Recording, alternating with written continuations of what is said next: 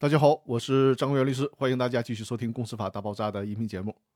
这期和大家分享的话题是：所有股东都能提起股东代表诉讼吗？在这期节目里面，需要提示大家一个问题。我在之前的音频里跟大家讲过，公司的股东可以对清算组在清算过程中对侵害公司利益的行为提起股东代表诉讼。但是大家一定要注意，这个权利是依据公司法的第一百五十一条。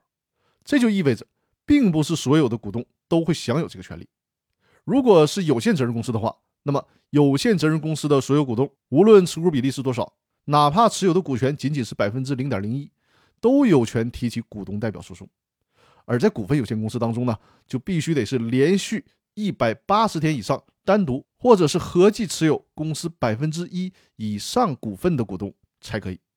比如说隔壁老王自己只持有 A 股份公司 百分之零点六 的股份，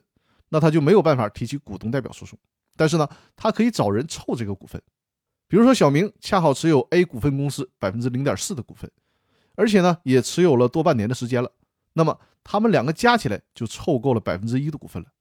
于是就可以作为共同原告来提起股东代表诉讼。同理，股东在公司清算程序中对于清算组成员提起的股东代表诉讼也需要遵守这个规则。另外再次强调一下，